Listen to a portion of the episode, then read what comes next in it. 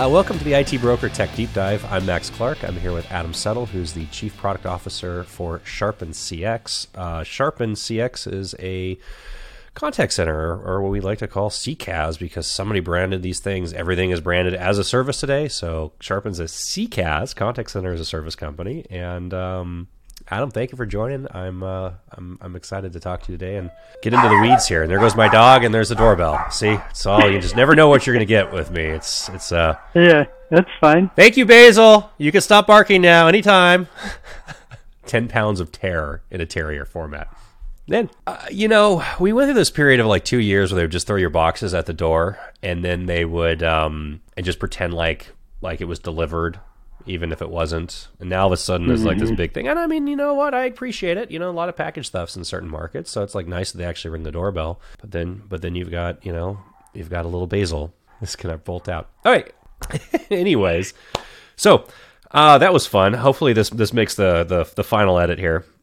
So, uh, Adam, let me actually take this back a little bit here, which is there's a lot of motion. There's a lot of different vendors in in the CCaaS space. And what I'm really interested in when we talk to, you know, new suppliers and, and offerings here is this is going to make me crazy. Hold on a second. You're good. I, I wonder sometimes what goes through her head. Like, like, like, do we not, does she think that we don't hear it? You know, like what's, what's the actual, Yeah, it's gotta be, right? you know, like, I don't know. So, you know, she's back. Gotta be. And She, she has a dog bed underneath my return here, so now she's back in her dog bed, and she's gonna go back to sleep until the next doorbell rings. All right. Anyways, so Adam, um, Sharpen CX is a CCaaS company, um, so contact center is a service branded as a service, right? And and you guys have decided to participate in a relatively crowded space. There's you know one or two other companies that are offering contact centers in, in different shapes and forms. So I, I think a really good place to start with this, we'll do this a little bit backwards, is um, what is Sharpen? Can you give me some background on Sharpen? How did Sharpen become Sharpen? Um, and and how are you approaching this market? You know, and and why? In the sense of how did Sharpen become Sharpen, we initially started as VoIP. And so, you know, if we're thinking of another as a service, we started as UCaaS um, back in 2011. And then as we started really picking through who do we want to be when we grow up, what do we want to do as a company, we really thought about the user experience near and dear to our hearts. When we think about Sharpen, we think about how do we improve the agent experience? And the agent experience, you know, encompasses the supervisor experience, the admin experience, but it's just a different lens of how you would look at the software that you're selling, right? And and obviously customer experience is paramount and is important, but our thesis has always been, well, if we make the agent successful, they will make the customer experience successful. So everything that we do is through this lens of what would it mean to create a better agent experience because we know that that leads to a more frictionless customer experience and you know, sometimes it's just as simple as playing a word association game and changing the word customer with agent. You know, everybody's thinking of, well, what does a customer 360 view look like? And we ask ourselves, well, what does an agent 360 view look like for a supervisor? What does a frictionless agent experience look like? Or how would you point AI to help your agents instead of just as your customers? And it, it leads to some really interesting thought experiments there. Um, and so I'm, I'm rambling a little bit, but our core has always been how do we make the agent successful? Because traditionally, you know, working in the contact center is always rated as one of the worst jobs in America. And so, really simply, we're saying how do we make that not so rough, right? How do we bring the human element back into the contact center? Can you give me an example of that? You know, when you talk about making the agent experience better, what does it Yeah. actually mean in terms of what you're doing from a technology or UX or or workflow or you know, like like how does this actually what does this actually mean? Yeah. Well, so we'll give you a, a couple really high level examples, but we'll kind of land the plane here.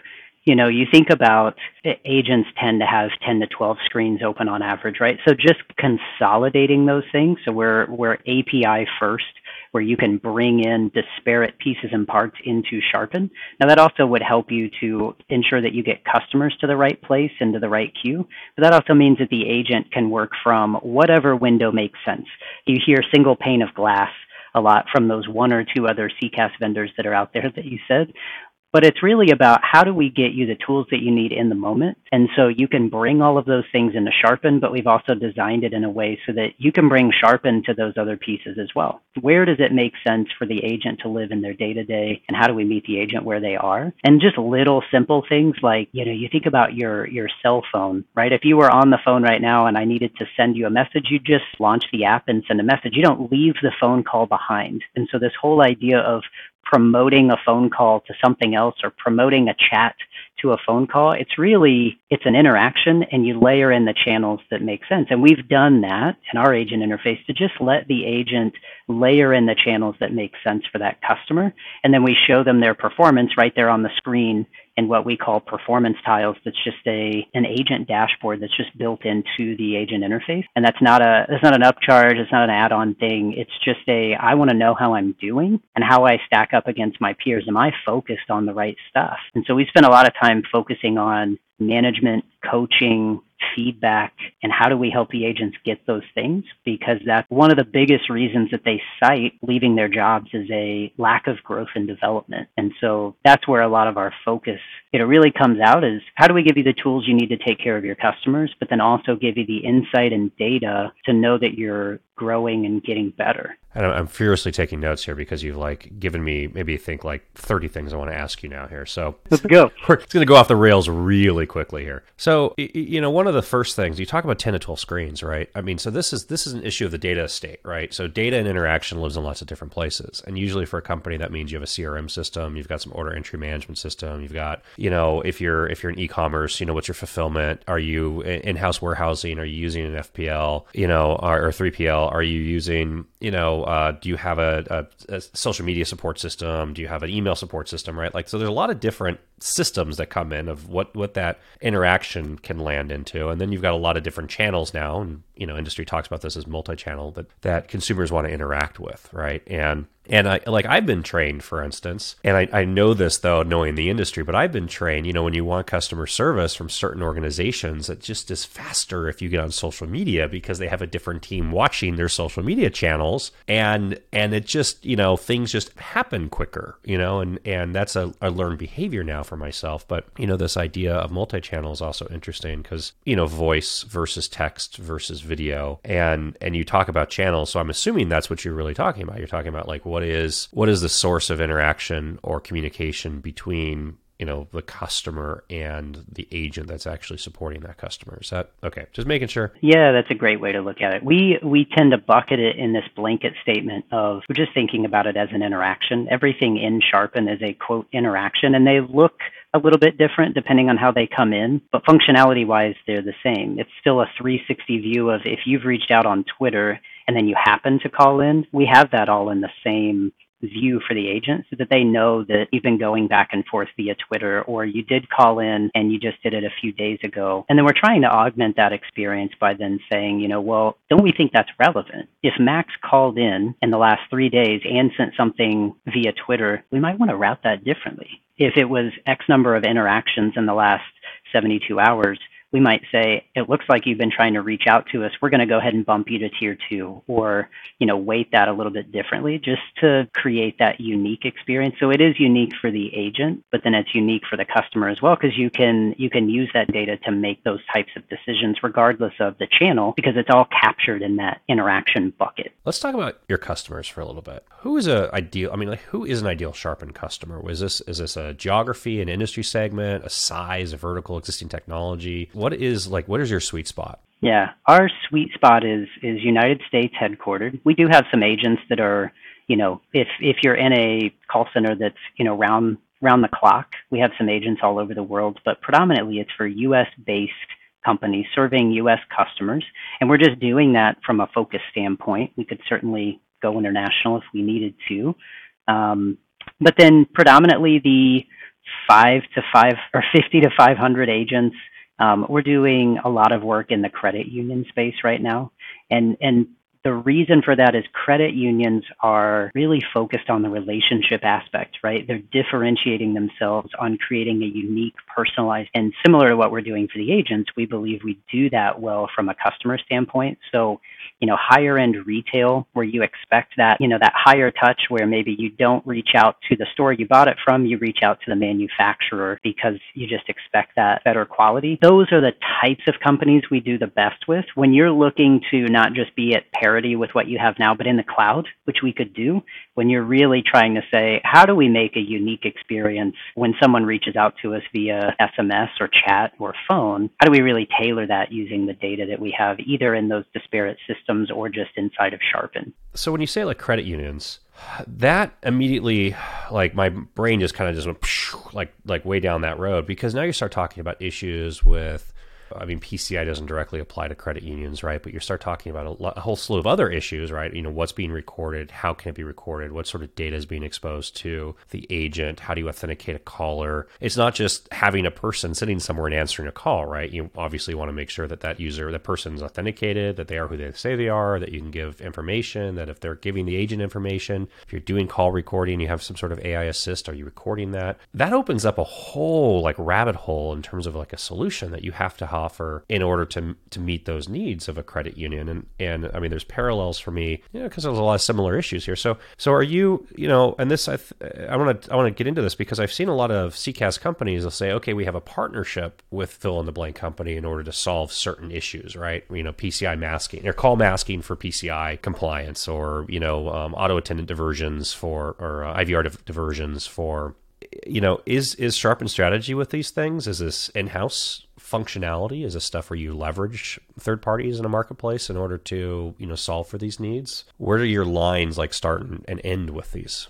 Yeah, that's a great question. So we do have some partnerships, but as much as possible, especially as it relates to something like PCI, where you want to be, you know, from an audit perspective, have all your ducks in a row, we try and keep as many things as we can in house, and then we'll partner with best of breed where it might make sense. So as an example, a Pindrop or Neustar on fraud or authentication, we would do those types of partnerships within our own IVR. And so that way we're doing self-service upfront, potentially voice biometrics. The actual PCI component itself, we can make and take payments within Sharpen, and it puts the agent in a secure room while the customer talks to an auto attendant. And again, that's all Sharpen, so that that's never a part of the call recording. Um, we do have PCI and Social Security number redaction as a part of our transcriptions. If for some reason they throw out the last four, you know, of their Social Security number, or any other identifying information. But the actual making and taking of payments, that occurs in a separate, secure environment. The agent is never a part of it. So we don't have to then go back and scrub the call recording for that. It's just happening natively there in the app. And it's part of that, that agent interface that we were talking about where it's just right there on the screen. So those types of things we, we just build into the application. Um, and then, like you said, there's definitely a parallel to healthcare there, where as we build out these components, and that's why we choose to build them out in house, we know that a lot of them will scale to healthcare. And you think about virtual tellers compared to telehealth, right? You're still solving the same core issues of secure video or just ensuring that the information is, is locked and secure in rest and at transit. You know, you solve a lot of the same components. How um, cell phones and mobile as a channel, right? So you know, I think there's a there's a default assumption that goes into oh, we want to expose or we want to support te- you know SMS, right? We want to we want text messaging as as a as a channel for interaction, right? Of course, great or WhatsApp if you're international, or maybe it's Apple Business Messenger, which I don't actually see very often. I mean, some brands use it. Apple obviously uses it. Some brands use it, but it's not as popular as I would have thought. In app chat really feels like it is a much bigger issue now within companies. And and it's also depending on what the actual company is doing, have they developed their entire application from scratch? You know, I kind of want to talk to you, you know, about like how you're supporting mobile in this in this world and how you think about mobile as a channel for you. And and I you know don't want to make too many assumptions here. I'm kind of curious how this how this fits into sharpen strategy. So you you hit the nail on the head. It's mostly the in-app chat is how we're thinking about mobile because that's where like you said, most people are not picking up their phone to directly SMS a, a company. You can, you know, we support inbound SMS, um, but that brings in a slew of other regulations that have happened here over the last three to six months in terms of what does the opt-in opt-out process look like? What's your total bandwidth? Are these toll-free numbers, et cetera? So the in-app chat tends to work really well, especially when we can bring it in as an interaction so that if for some reason someone's not available, you can still trigger a, a call back to that person. And they can leave any information in or take advantage of agentless IVR. When it comes to self-service, we're definitely pushing more towards the in-app chat, mostly because people want stuff now, right? You know, we don't necessarily want to call in and go through a long auto attendant and then have to wait to speak to an agent. We're reaching out via chat first or we're trying to use a knowledge base to solve our problem and then choosing to place that call. So the digital channel is, is just where everybody's moving, and chat seems to be on the forefront of that right now. Is this something where you're giving people like an API targets and a guide on how to integrate with and build their own chat out to, to you know use you in the back end? Is this an SDK that you're delivering of hey here's our you know here's your here's our, Swift SDK and here's our you know Java SDK for Android? You know what's um, customer team looking at this and saying okay now we're going to use Sharpen for for or, or evaluating Sharpen or we've signed a contract whatever it is right? What is that engineering team going to deal with when they turn around and say okay here you go now make this work? Yeah, there is essentially a, a, little HTML wizard that lives inside of Sharpen where you create your theme and then you can point it to our IVR. We use IVR loosely there, right? It's a build out a decision tree for your chatbot or point it directly to a queue.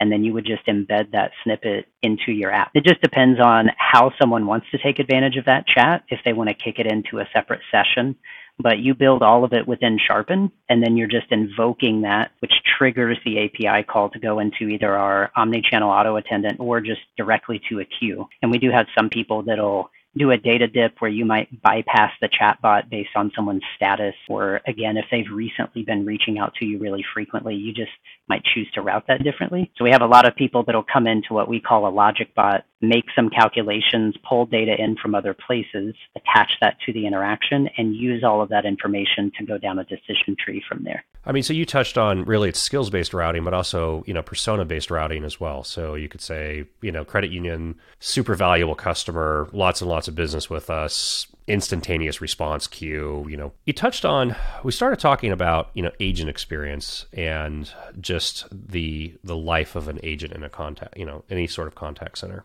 One of the stats that really comes up a lot when you're talking about anybody that's maintaining a contact center, whether they realize they're maintaining a contact center or not at this point, is agent churn, you know, and this being a measurable, you know, usually significant double double digit percentage. And it's you know uh, i mean if you if you don't you know if people don't know stats right you want to look at this and say you know are you churning 30% a year right? What's your average you know if that's the industry average what are you actually doing? And then you start backing up and you start talking about really crazy stuff which is you know how long does it take you to hire? How long does it take you to train? How long does it take you to bring on to speed? You know the old contact center approach around was was workforce management and workforce optimization really structured. You know how many agents do you need to have on at this time in order to meet seasonal capacity and what's your trend lines. I want to talk to you about this as well. But you know, there's a big industry push, and I'm hearing this from you as well. How do you retain agents and how do you keep them happy and how do you actually it's not even keep them happy. It's like, how do you enable them to do their job, right? If your job is to solve problems via a phone and you can't solve somebody's problem, you don't really, that's not like a good work environment for you that you're going to want to show up for happy every day, right? So,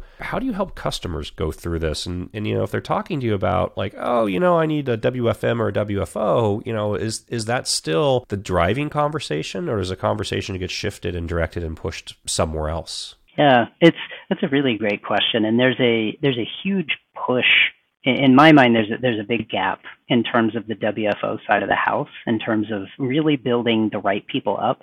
You think about WFM of ensuring that you have the right number of people, and that's still important, right? You still have to do your staffing and forecasting, but then you're really pushing into how do we make sure that the people that we have we are helping them grow to their full potential because that that stat you talk about of agent turnover most of them when they churn, they go to another customer service like environment. It may not be a call center, but they stay in customer service because they want to help people.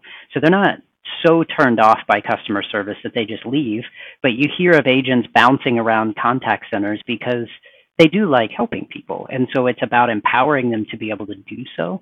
And so you do still need staffing, But then that WFO component of how do you actually build them up and train them because they cite a lack of growth and development as part of the big reason that they leave. And what that targeted us back to, to actually answer your question, is how do we make the supervisor better? Because most supervisors were rock star agents that got promoted. Myself, I left on a Tuesday and walked in on Wednesday and had a laptop and was now managing a team of people that were my peers the day before. And that that sounds silly to say out loud, but that's really really common.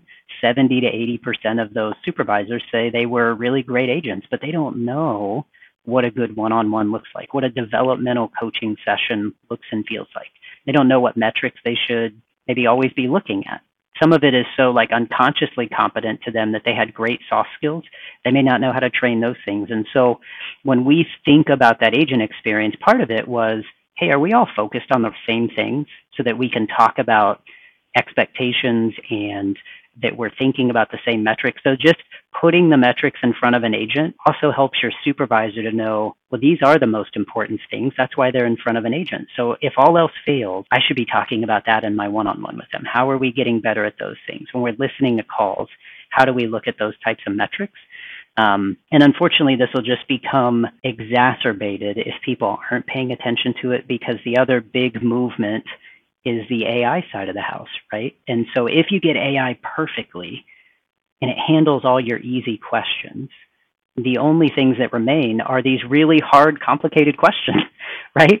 Things that those agents have not been trained to do, the critical thinking, the the on the fly decision making, they've been just resetting passwords the whole time, right? But now your bot up front is taking care of it. And so you have to be thinking about how do you actually coach and train your agents so that when AI is implemented, and it will be, right, you've actually got a team that can support the questions getting through.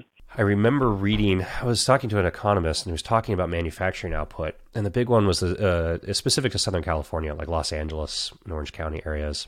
And, you know, popular perception was is that there is no manufacturing in Los Angeles and Orange County. And, and he was sharing stats with us that actually showed exactly the opposite. You know, the manufacturing output in Southern California was through the roof and continued to increase every year.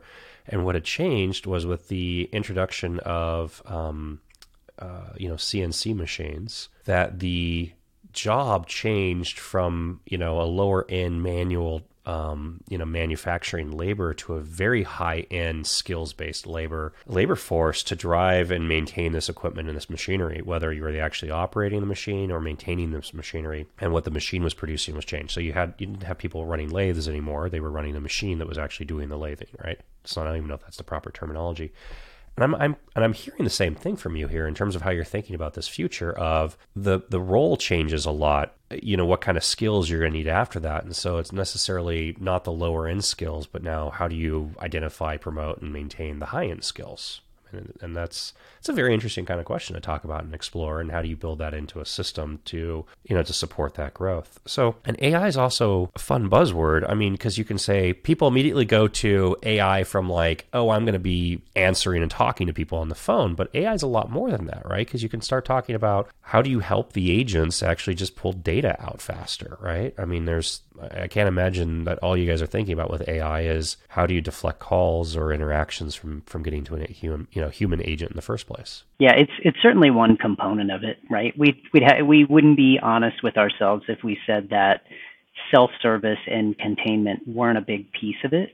Um, but it's when they get through that things start to get a little crazy in terms of the existing makeup of an agent, right? So things like agent assist asking for help, looking at some of those same metrics to say, hey, this call was transferred four times. Do you need an assist? Right? Just just those types of things up front are very interesting. And conversely, for those supervisors that again were rock star agents and may just innately know how to do these things, you surface that to them as well. And you say, hey, Max is on a call that's been transferred four times. Do you want to listen in? Right? You're trying to surface those types of coaching moments internally as well because those are all relevant things.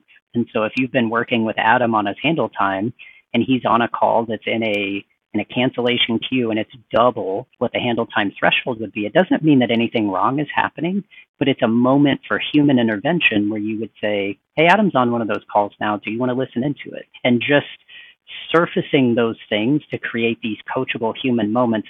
Ultimately, it's the supervisor and it's the people that are going to drive all of this, but you're trying to leverage the technology to create the right moments, right? To weed out all the white noise so that if AI is handling the components that are easy up front, you know what you should actually pay attention to for the things that get through. And even if that's just tagging for later, that's okay too, so that you can surface outliers and see those trends in your reporting. But it all it all just kind of comes back to when things don't go down the happy path, how are you reacting to it and finding the human element in there is kind of where our our brains tend to go and we just feel this shift coming right as more and more people get into ai this human shift will keep occurring in the contact center. And people will keep calling in and they'll keep chatting in. They'll always need help. The makeup of what a contact center would be, though, I think is is rife for change right now. I had read something that I agree with, which is you know, the idea of AI being enabling self service, but not necessarily this idea of AI pretending that it's human interaction. And, you know, I interact with lots of bots in lots of different places. And, you know, the second that there's a, a, bot, right, you know, I'm just trying to figure out how to escape. You know, talk about containment. I'm trying to figure out how to escape that bot as quickly as possible. Like, what is the proper sequence of code words in order to get away from this bot? And part of that's just technology. You know, it's complicated. Uh, you know, it's not easy to train a, you know, to train a bot you know, and go through that programming to actually develop a bot to interact with with with a person. And the other thing about this that I've always kind of curious about and I wonder about is, you know, customer retention is one of the most valuable metrics for a company to maintain. It's very expensive to acquire customers. It's, it's and when you look at it as as a as a you know cost of maintaining that customer relationship or you know repeat sales to that customer much easier to do that than it is to acquire new customers uh, much better stats. You know there's there there feels like there's been this pattern for a long time to try to drive costs down you know in in a contact center. Obviously there's a huge cost component you know with people running call you know the technology is expensive but the the people are really expensive, right? Everything about it, contact center gets really expensive, and um, you know you can have a BPO strategy and outsource it, but that's not great either. You you know a whole other slew of issues come in. So you know what do you? I mean, you talked about this, and you started with saying you know credit unions and high end retail, and you know as your target customer. I mean, this sounds like people that really understand the value of their customer and their customer interaction and now trying to separate themselves from the pack of of saying, you know, we've got this everything else is vanilla and we've got, you know, chocolate chip here, you know, kind of thing. I just pulled that one out. I have no idea where that analogy came from. Yeah, it's um interesting just to keep thinking through how you help build that customer loyalty, right? And some of that comes from there's this this other buzzword. I feel like we're we're just having the discussion of buzzwords, right? But hyper personalization is a big deal right now, especially coming out of COVID. And bots aren't necessarily always great at that. They can be, right? They can they can help take you down a different path when you're a customer that reaches out. But you know, you mentioned earlier you're always trying to get out of bot, right? You're not you you actively trying not to be contained. And unfortunately that's because most bots are about as smart as the KB that you already tried to help yourself with, right? And they start back at square one of sending you knowledge base links and, and just trying to deflect you as though the knowledge base was the only answer, as opposed to, you know, can we see portions of your customer journey? Could we see that you are online? Can we see that you've reached out multiple times or that you are a higher end customer with multiple accounts and make that tree unique from there, right? Do maybe we do get you right to an agent. And that if you're like me, that's a surprise and delight moment where when I call the number on the back of my card and a human picks up, I'm almost always like, "Oh, I, I didn't think you were going to answer." And they always laugh and play it off, and they're like, "Yeah, we're you know we're here to help you." But it genuinely shocks me every time because you think you're going to go down this cookie cutter experience, and when you can make that somewhat unique, right? To say it looks like you've reached out to us you know, a few times in the last 24 hours, or maybe the last time you reached out, there was a negative CSAT score. And just to say, you know, it looks like the last time you reached out, we didn't quite live up to our standards. We're going to do X, Y, and Z. Those little things totally change change the experience for you. And so, um, trying to do that so that we can help our customers continue to build that loyalty, because that's that's ultimately what we're trying to do, right? Is just create a human experience where you don't feel like you're talking to a bot and actively trying to decontain yourself. Like, how do we just help it feel like a connection, just a one human to another connection is a big thing that we focus on. and and it takes a lot of planning. It's not always the technology. It's generally the what does the ideal experience even look like right? For for you if a gold level customer calls in what would you want to happen right now? And then we'll we'll help you build that with the tech but most of it is planning and questioning just to try and figure out what that ideal experience is because most people haven't had that, right? They're just trying to get to parity with maybe what they had before and they're just moving to the cloud for the first time. That's a great goal, but we can also use that as an opportunity to make things better at the same time. Uh, you, you talk about going from like a tier one to a tier two or escalating support levels. Um, I mean, from a sharpen standpoint, what's the recommendation for companies that are actually organizing these things? Are you organizing based on you know experience level? Are you organizing based on you know um, uh, channel of interaction? You know, voice versus a text based you know social media versus you know.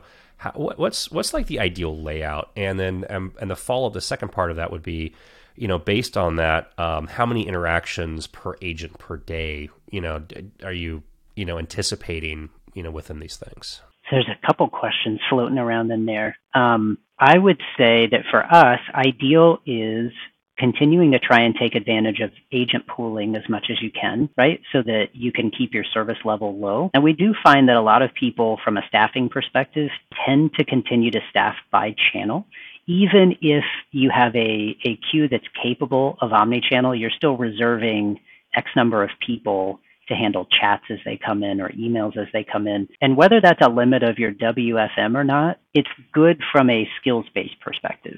So we, we love to say that you can pull everybody into the same queue, and that's great but there's a lot of soft skill difference between someone on the phone and someone that's working on emails, right? And there may be great reasons from a ramp up perspective that you might only have them handle certain channels. So we try and at least expose that if you have a group of agents that can do it all, that's wonderful.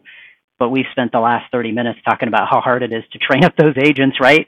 And so it's not always practical, and that, that makes it hard. It's kind of the thing that you shoot for. And we would say ideally you have one queue to rule them all, and you can split up these interactions based off of skills or based off of SLAs that you might have.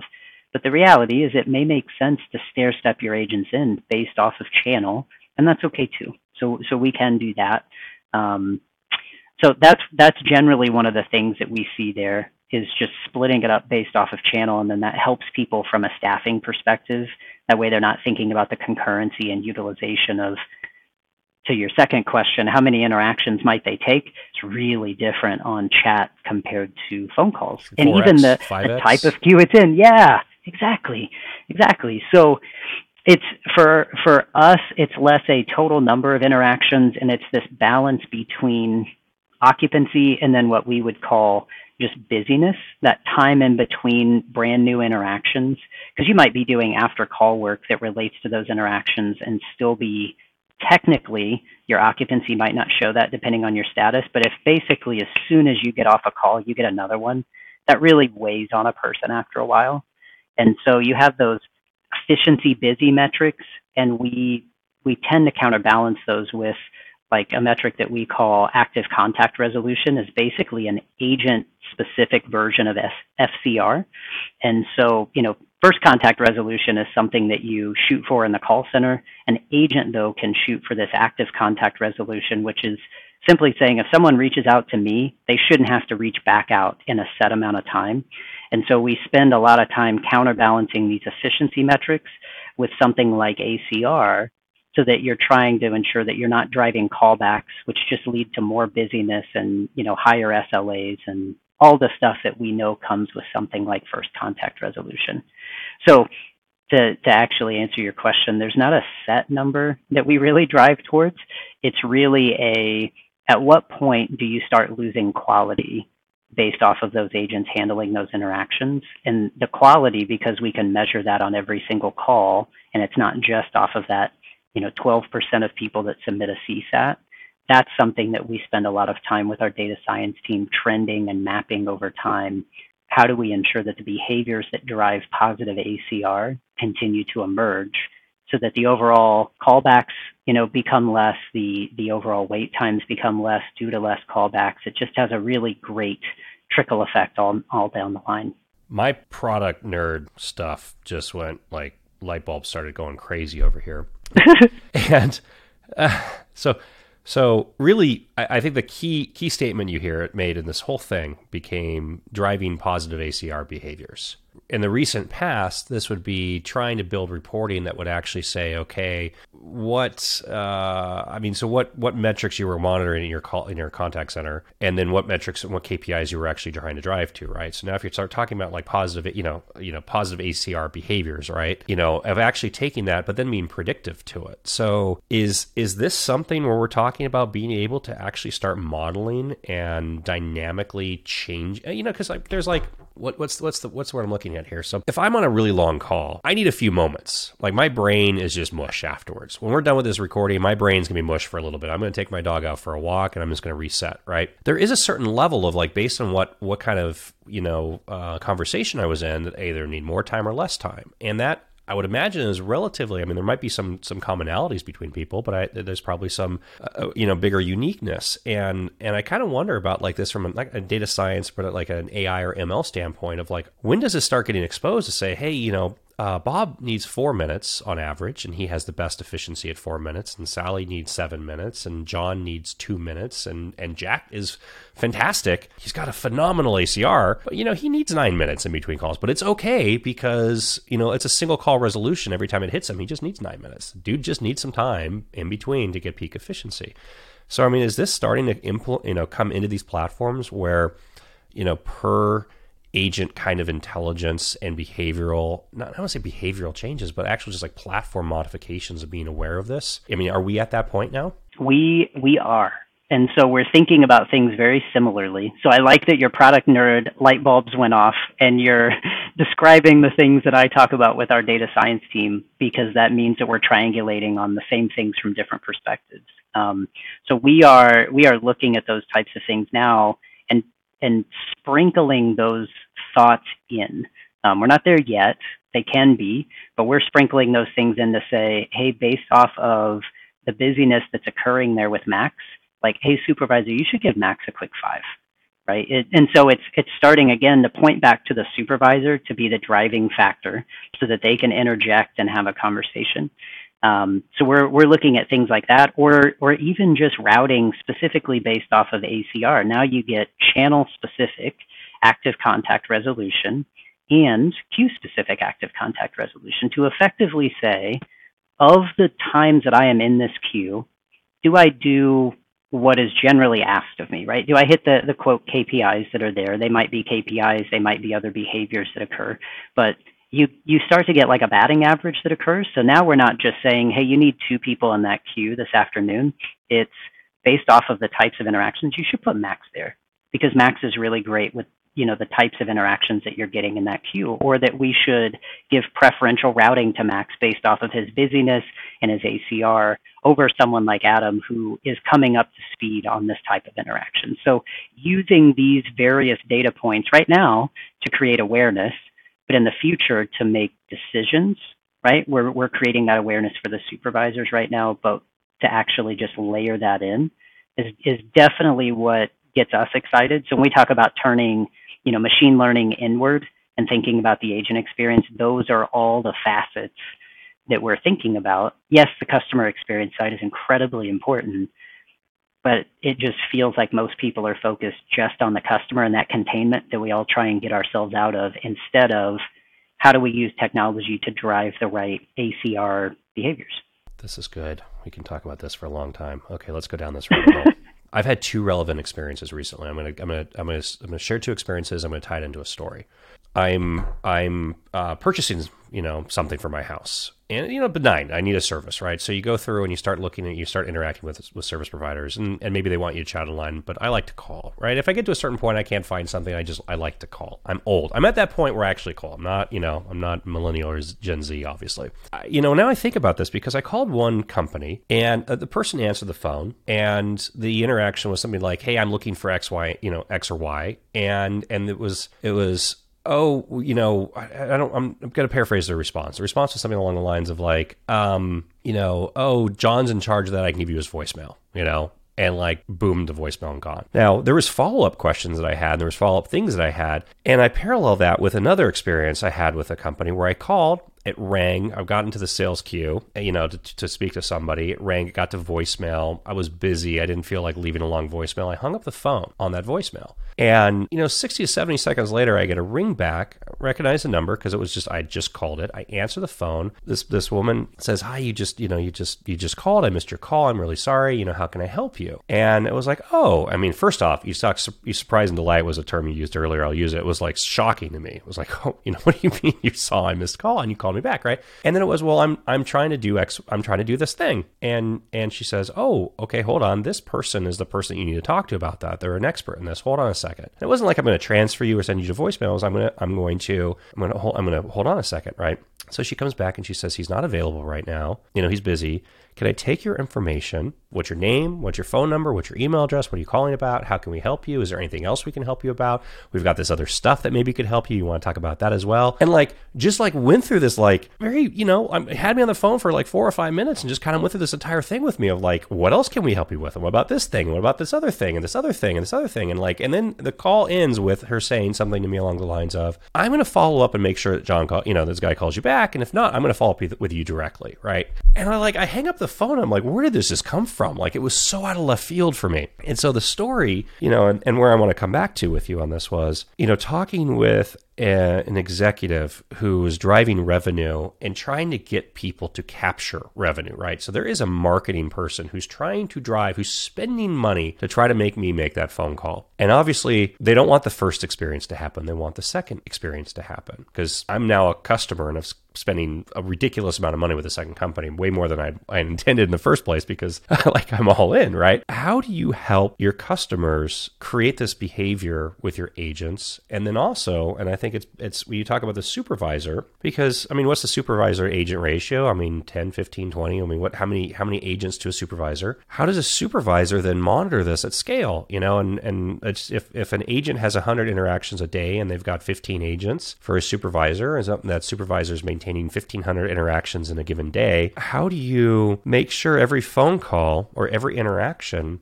actually has that level that you want, either helping the agent learn how to do these things or then actually prompting the supervisor and saying, "Hey, this is going on, you should be aware of it," or you should listen to these calls because you can't you can't listen to 1500 phone calls a day per supervisor, right? Like you just can't do it. People pretend they do it, but they don't. How do you think about this? How does Sharpen think about this? What what's available now and and how does that company that's spending a fortune trying to acquire a new customer, like those two companies were trying to acquire me, end up in a situation that actually captures not only just captures that revenue of like, yeah, you know, I can sell you tires, but like, oh, I could do tires and, and oil change and we can do your service and it's a it's a special going on for for this. And like oh you have any other cars? Oh you have another car. What do you need for your other car? You know having this other thing happen for them. So that's a lot of lineup. Oh man there's so many questions in there. There's a ton of questions in there but it's relevant because it just happened to me like three days ago. So yeah. Okay i'm scribbling a bunch of stuff down here so we can try and try and knock them out. So i think it's all just flashing through my brain really quickly. I, I they keep saying a phrase that probably does sound really buzzwordy, and I don't mean it that way, but to create a a unique experience really just means, in my mind, an experience that was maybe positively unexpected, right? The the person that you talked to when she called you back was a a positively unexpected thing. And those are things that you can do right now just based off of automation, right? We can see if we just boil this down to its really basic pieces and parts, a call came into this queue, that call it a new sales queue, it was abandoned. We should trigger that up as a callback or put it in a campaign for someone to follow back up like maybe she did. Those are those are simple things that you can do with automation that you could do today and and that's just one piece of it. Is that something that you're helping customers with? Because like if if somebody is programming you know and and designing this if they've never had that experience before would they do it? You know? So like how much how much of this is you guys just like by default prompting like hey you're configuring this queue. This thing is just auto selected to do here. Yes. That's that's why earlier when i was saying so much of it comes back to like just having that human kind of consultative is such a trite word, right? But everyone's just focused on rebuilding the tech that they had versus saying, pretend that the technology doesn't exist. If someone calls into this queue, what should happen? If you miss the call, what should happen? And in that moment, that, that company that you called, they'd say, well, let's call them back, right? If someone needs help, let's let's call them back. And then you use technology to help them do that thing. Or, you know, you take it a step further in a very similar a very similar use case if somebody leaves you, you know, you get negative feedback. Supervisor, what do you want to happen? Say, well, let me see all those so that I can, you know, do an outreach and reach out to them. And instead of the supervisor pulling all those things, you use data that you have either within Sharpen or com, you know, combined with your your CRM or database to say, well, why don't we just make a, a campaign out of that? And should we do it in an agentless fashion so that we we send emails to those people or can we tee up a supervisor to automatically call those people? You start thinking about what was the thing that you would do if you were one human to another?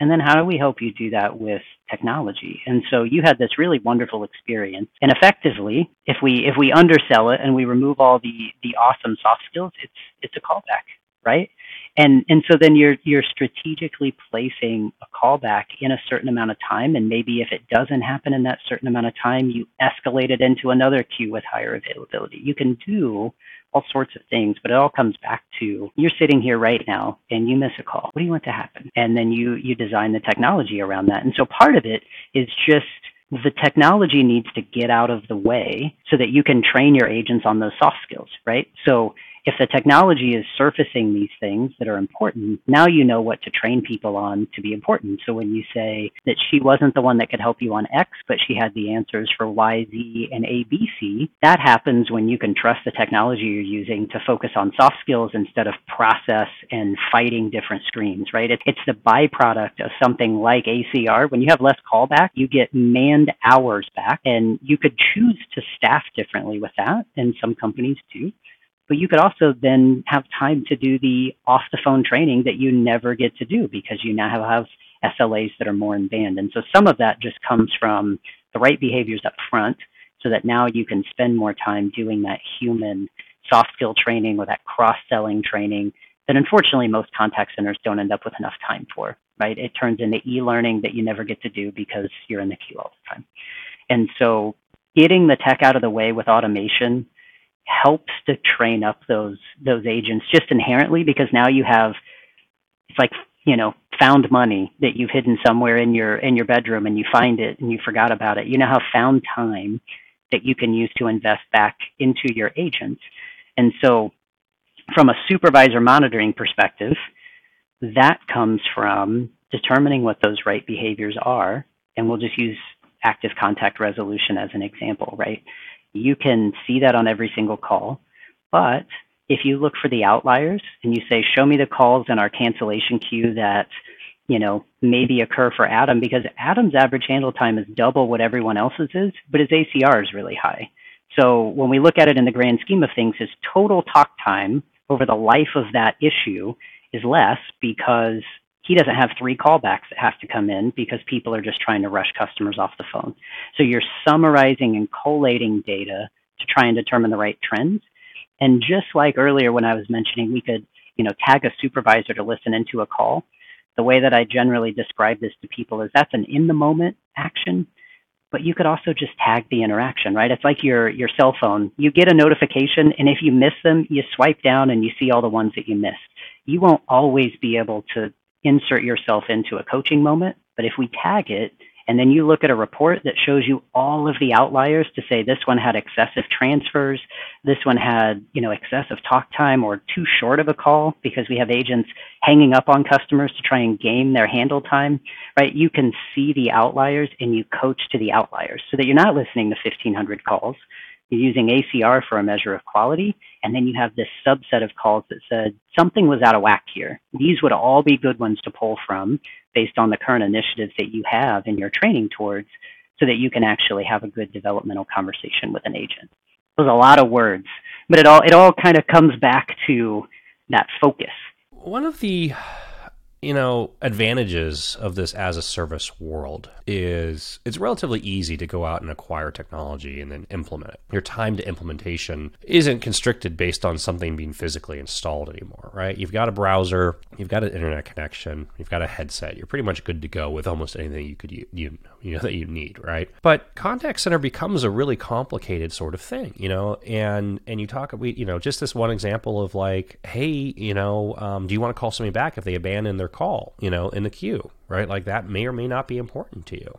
Um, it probably is important. Somebody if somebody took the time to get into a queue and um, waited there for a while, they wanted to talk to you, you know, and and and I feel like in a lot of cases now the the bar is set so low that to create these unexpected experiences, as you say, is like it, it really doesn't require a lot. Like I got a call back and I was blown away. Like could not completely right. blown away, completely surprised. Like what the heck just happened here? Because they called me back. It was like, what is this? So that's I think that's really interesting. I mean, the the, the barrier, the bar to compete really and excel in, in customer experiences feels like it's so low in today's world that just doing a little bit just really sets sets a big difference. Um, you know, what is reasonable for implementation? I mean, I, I would imagine that if somebody said came to you and said, Hey, we've got this like dinosaur that we want to get off of that's running in our office right now. We've decided to go to something modern and let's go to the cloud and let's just copy what we're currently doing. I mean, when I hear those those things, I'm like, no, no, no, no, no. We don't want to do that. That was what went through my head when you said all those things you know what's an expectation in terms of time? You know how like there's there's a selection process i want to talk a little bit about but you know after a contract is executed you know you've done some work up front there's some solution design up front but then you get into the real meat and potatoes of this you know what's what's you know you know if a company's got 200 agents you know making making doing a lot of interactions i mean that's a there's a lot of stuff going on there right? What does that timeline what does that expectation look like for you know and and you know how do you how do you help people in this process and and how do you i don't want to say speed it up but just make it as efficient as possible. Yeah we um not surprisingly based off the rest of our combo we we use a lot of human intervention to try and speed the process up. Technology wise you can you can move really rapidly. You know, if somebody came to us and said, "I've got 200 agents, I want to move." and I have all of my flows built out. I know exactly the experience that I want to give to my customers, what queues they need to go to. That can go really rapidly, right? Those are just clicks and toggle switches. Um, the the hardest part of a move is to to pump the brakes a little bit and say, well, what could it be, right? We're we're not just shooting for parity. Um, if we're shooting for parity, and we've had some customers that were in a bind and said, you know, our our on-prem system is end of life in 30 days. We got to get off, right? Like, and and we have those, and we we can we can support those because it's you know, well, let's upload your CSV list of users. Let's build out the flow. Like it it again is is clicks and toggle switches. It generally takes, I would say, 45 to 60 days um, to really kind of slow down and say, you know, why do we need the experience to be this way? What positive impact does it have for your customers and your agents? Really just take some extra time, right? Assuming you have all those ducks in a row, I mean, you're talking days or weeks to get set up. But the longest part is let's have combos about what this could and should be. And just to your point earlier, tools that you may not have even known that you had, right? And and unfortunately for a lot of our customers, that's just layering in new channels, right? To say if somebody is like, do you want to trigger an automated callback? Is like like blows people minds, right? And so even just interjecting those things, usually parity is not what you want. There was something else causing you to move.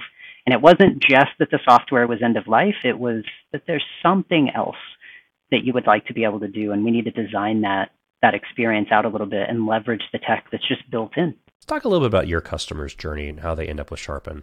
You know, service discovery and supplier discovery is is is complicated. There's a lot of noise out there for you know for buyers to to to weed through, right? And maybe they're interacting with somebody and then they find out of this term CCaaS, which you know nobody in the day to day world is going out there and saying I need some CCaaS solution, right? But let's say they discover CCaaS and that takes them to Gartner. And, you know, our friends at Gartner produce this Magic Quadrant, right? And there's the 2022 Magic Quadrant has nine or 10 suppliers, and there's probably seven that I would never touch, you know, like within that list. I won't name names. But, um, you know, if somebody's going through this process and saying, okay, we actually know we need to have a contact center, we need a platform, we have one, we want to improve it, right? You know, what is what does that journey look like for them? Are they coming? Are you are you typically taking people that are still on prem and, and converting them? Or is this coming, you know, do you have like excellent targets where, you know, unfortunately they signed with somebody else and didn't get where they needed to go and, and then they, you know, end up coming back around and you find them as, you know, a second pass? Like what's your what's your secret sauce? Your like, you know, shining moment that really becomes, you know, when when you get into this process, the light bulb goes off and they go, Oh, this is exactly what I need. Fantastic. I'm we're we're done. Let's do this.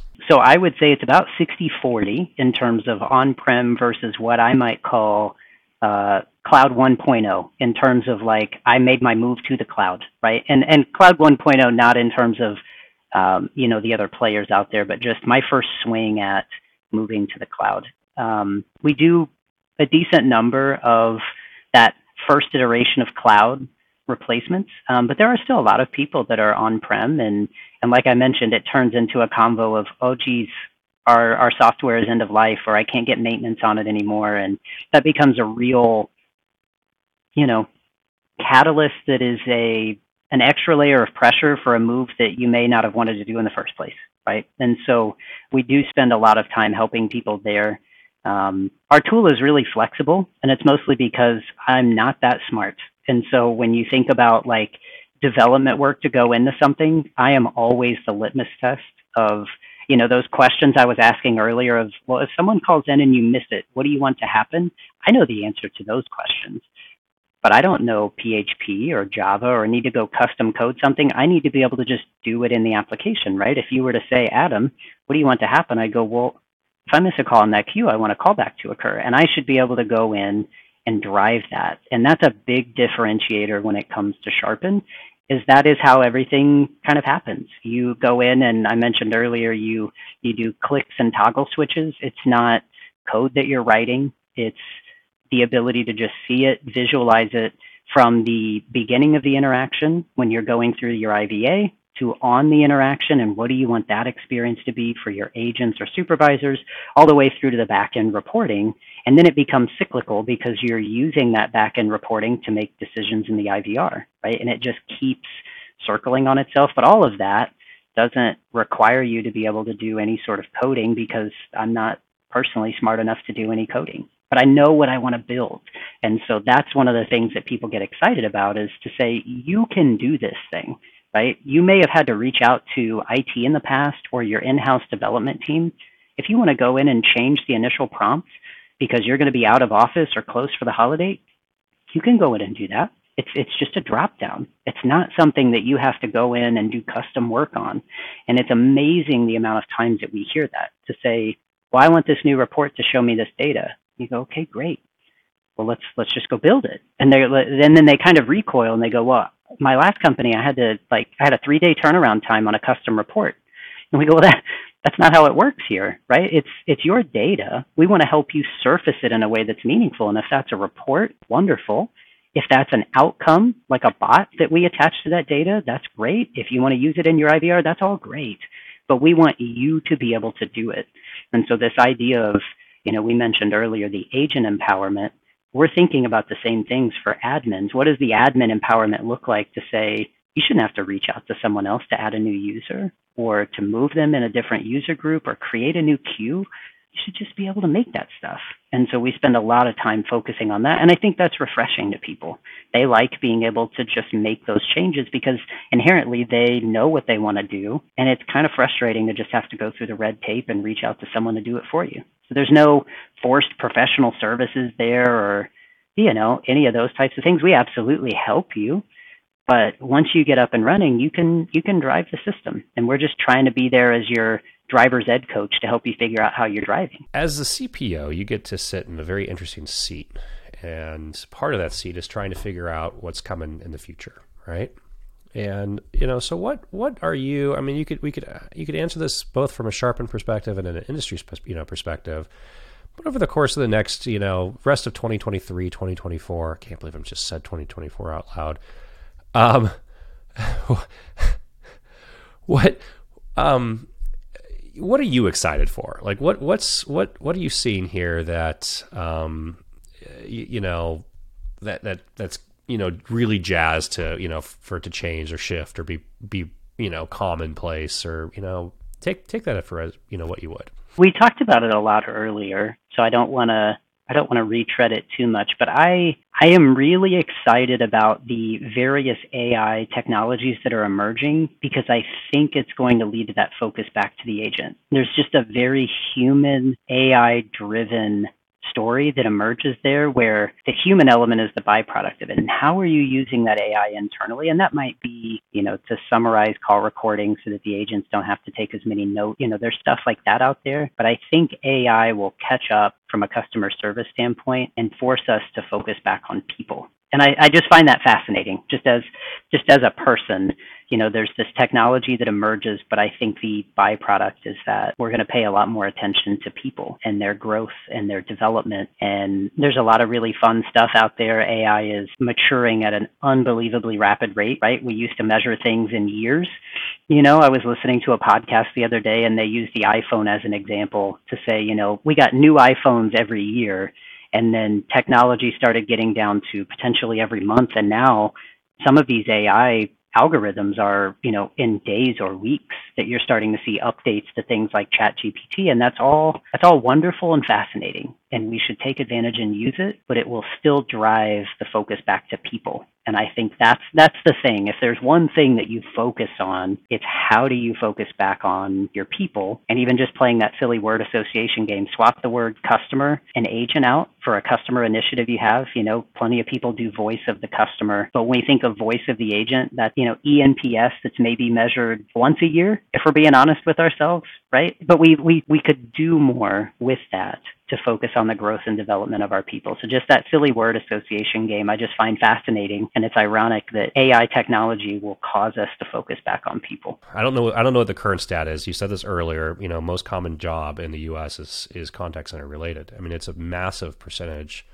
of the population and the churn rates are massive and the cost to hire, train and and then you know lose replaced hire cha- i mean that hamster wheel is terrible I, you know, it's always felt like a really easy, obvious no brainer that when you're presented with that data and you actually start digging into it, it's, you know, of just attack that as a solve that issue first, right? And, and everything else kind of comes up, uh, you know, with it.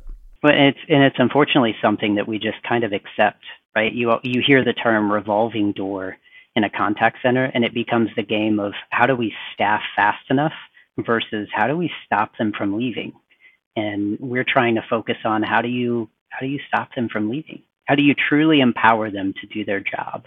And it, it generally comes back to your supervisor and it comes back to the tools you use being reliable. And I know that sounds silly, but you haven't fidgeted with your microphone and wondered whether your microphone was going to do its job. You've just been talking, right? And that's how technology should feel is when the technology just gets out of the way, then you can have these more human driven interactions.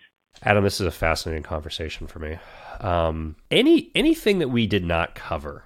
I mean, we talked about integrations and APIs, and you know, um, I mean, we didn't spell it out, but uh, correct me if I'm wrong. Right? Salesforce, Zendesk, Microsoft Teams, ServiceNow, all very you know primary platforms for for Sharpen.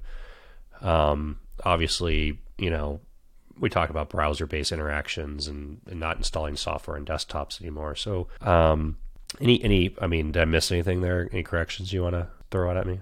I guess punctuate all of that through the data that you have, right? Part of the benefit of us working in interactions and not channels is that the breadth of data that we have spans across all those different channels. You're not getting this one data set for phone calls and a separate data set for SMS and that opens a lot of doors. You know, just being able to have clean data and then choose to do things with it, whether it's building a report or triggering an automation, it all starts with good, clean data. And so you can push and pull data from a CRM, but there's plenty of data that resides in Sharpen that we want you to combine with something else to make decisions. We don't just want you drowning in data. We want to use that data to actually drive, whether it's those unique experiences or just some day to day impact that you would actually have. I, I loved your comment earlier talking about ACR as your defining metric to track. And not necessarily talk time or you know average talk time or just you know these other things because it, it changes the behavior a lot right? Where you know if your kpi is how long what's your average interact you know talk time and your and an agent's being judged on that and is in, incentivized to you know drive a different behavior well that behavior becomes negative and you know for everybody involved versus actually being able to keep track of, you know, ACR across different interactions and different channels and be, you know, be really cognizant of, you know, what what would what do we invest to actually take care of our caller, our customer, you know, here and and looking at that, I mean that seems like a relatively subtle shift, but the implications of it are pretty significant. And uh, I, I, really, I really, I really liked that and talking about that and, and, and, exploring that a little bit with you. Yeah, and it is it is fascinating when you really start digging in. Like it, it, it shocked us when we saw it. Things that we thought would lead to worse CSAT because ACR and CSAT are almost on a on a 45 degree angle. If you if you have solid ACR, your CSAT tends to go up.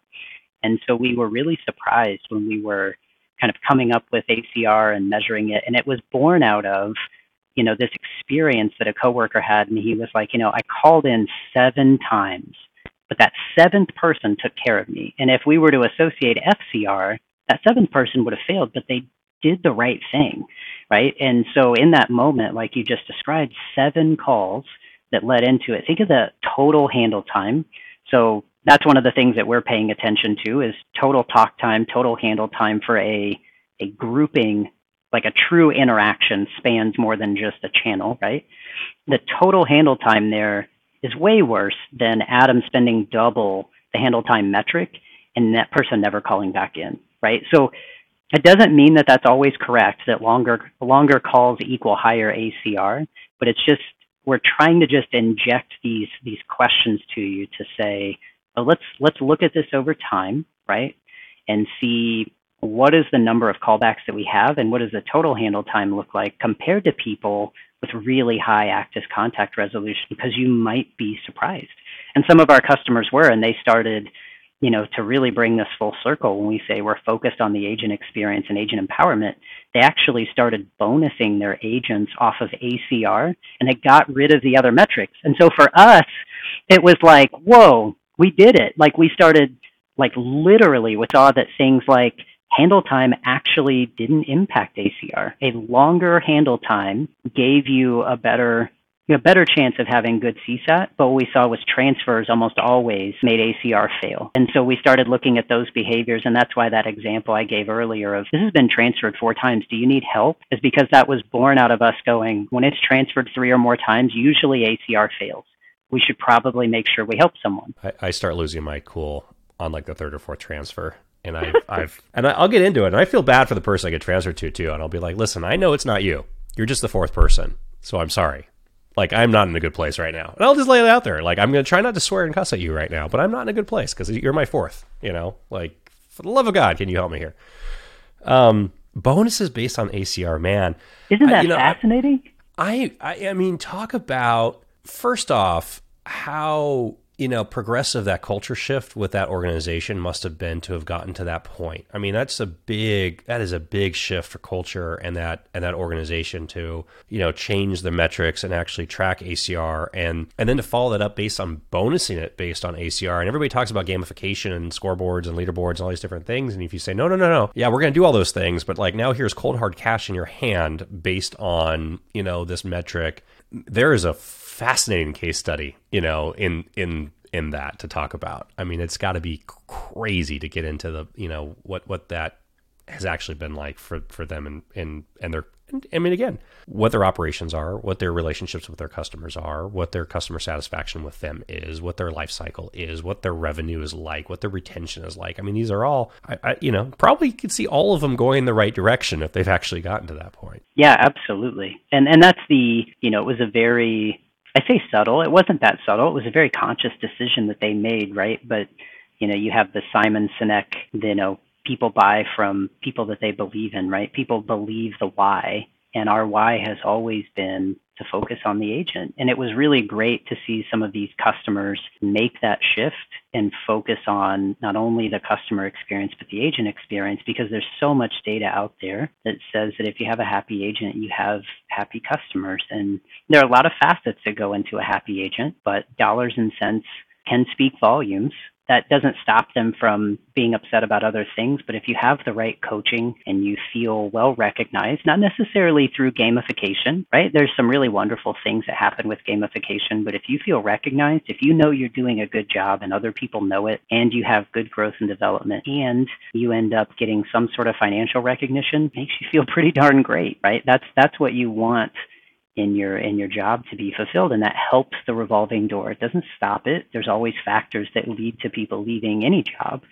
but it it absolutely helps empower those agents. And we need more of that for when ai is handling all the easy questions up front. Adam this has been fantastic. Thank you for a fascinating conversation and um, you know dive into sharpen in the world of cx and agent empowerment today. Really i cannot cannot say thank you enough. This has got my brain spinning in lots of different directions right now. That's going to take me a while to catch up on. well, when you go for a walk with Basil afterwards to relax your brain, you definitely think of some more things. I would love to chat again. Thank you for having me on. I love talking about this type of stuff where we keep the, the agent at the center and you just look for ways to use technology to elevate them. Again, that was a IT broker tech, tech deep dive um, with Adam. Adam's a CPO at Sharpen CX. So if you're looking for and evaluating how to improve your interactions with your customers, um, Sharp is probably a good place to start with.